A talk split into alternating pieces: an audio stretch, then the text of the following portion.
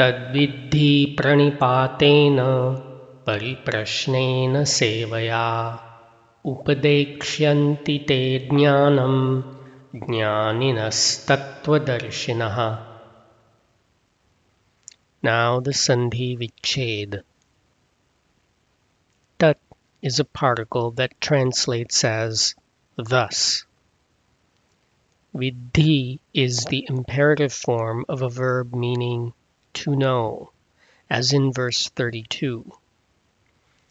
Pranipatena is the singular instrumental form of a noun meaning reverence or humility.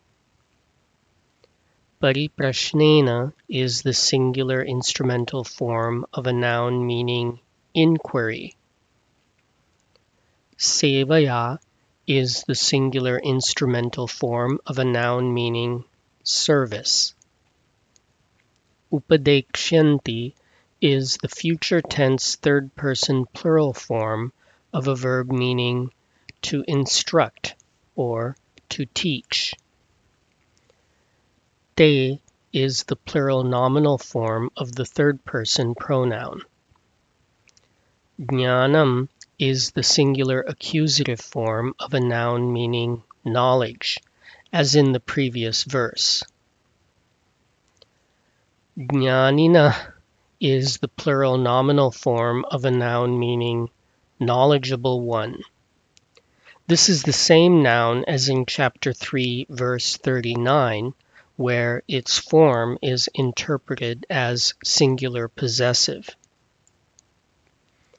Tatvadarshinaha is the plural nominal form of a noun meaning seer of that which is, or seer of the truth.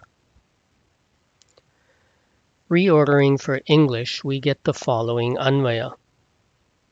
Tat vidhi jnaninas tatvadarshinaha pranipatena परिप्रश्नेन sevaya te उपदेक्ष्यन्ति ज्ञानम्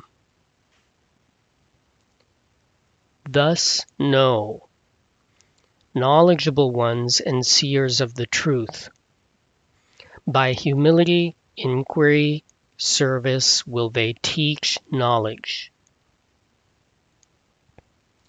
Although Krishna started the chapter by declaring himself the ultimate source of yoga, in this verse he states that knowledgeable people and seers of the truth will teach it, so long as they are approached with an attitude of humility, genuine inquiry, and service.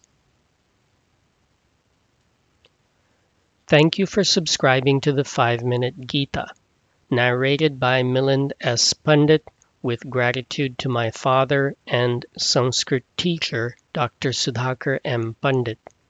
I recommend English translations by Swami Gambhirananda or Swami Chinmayananda.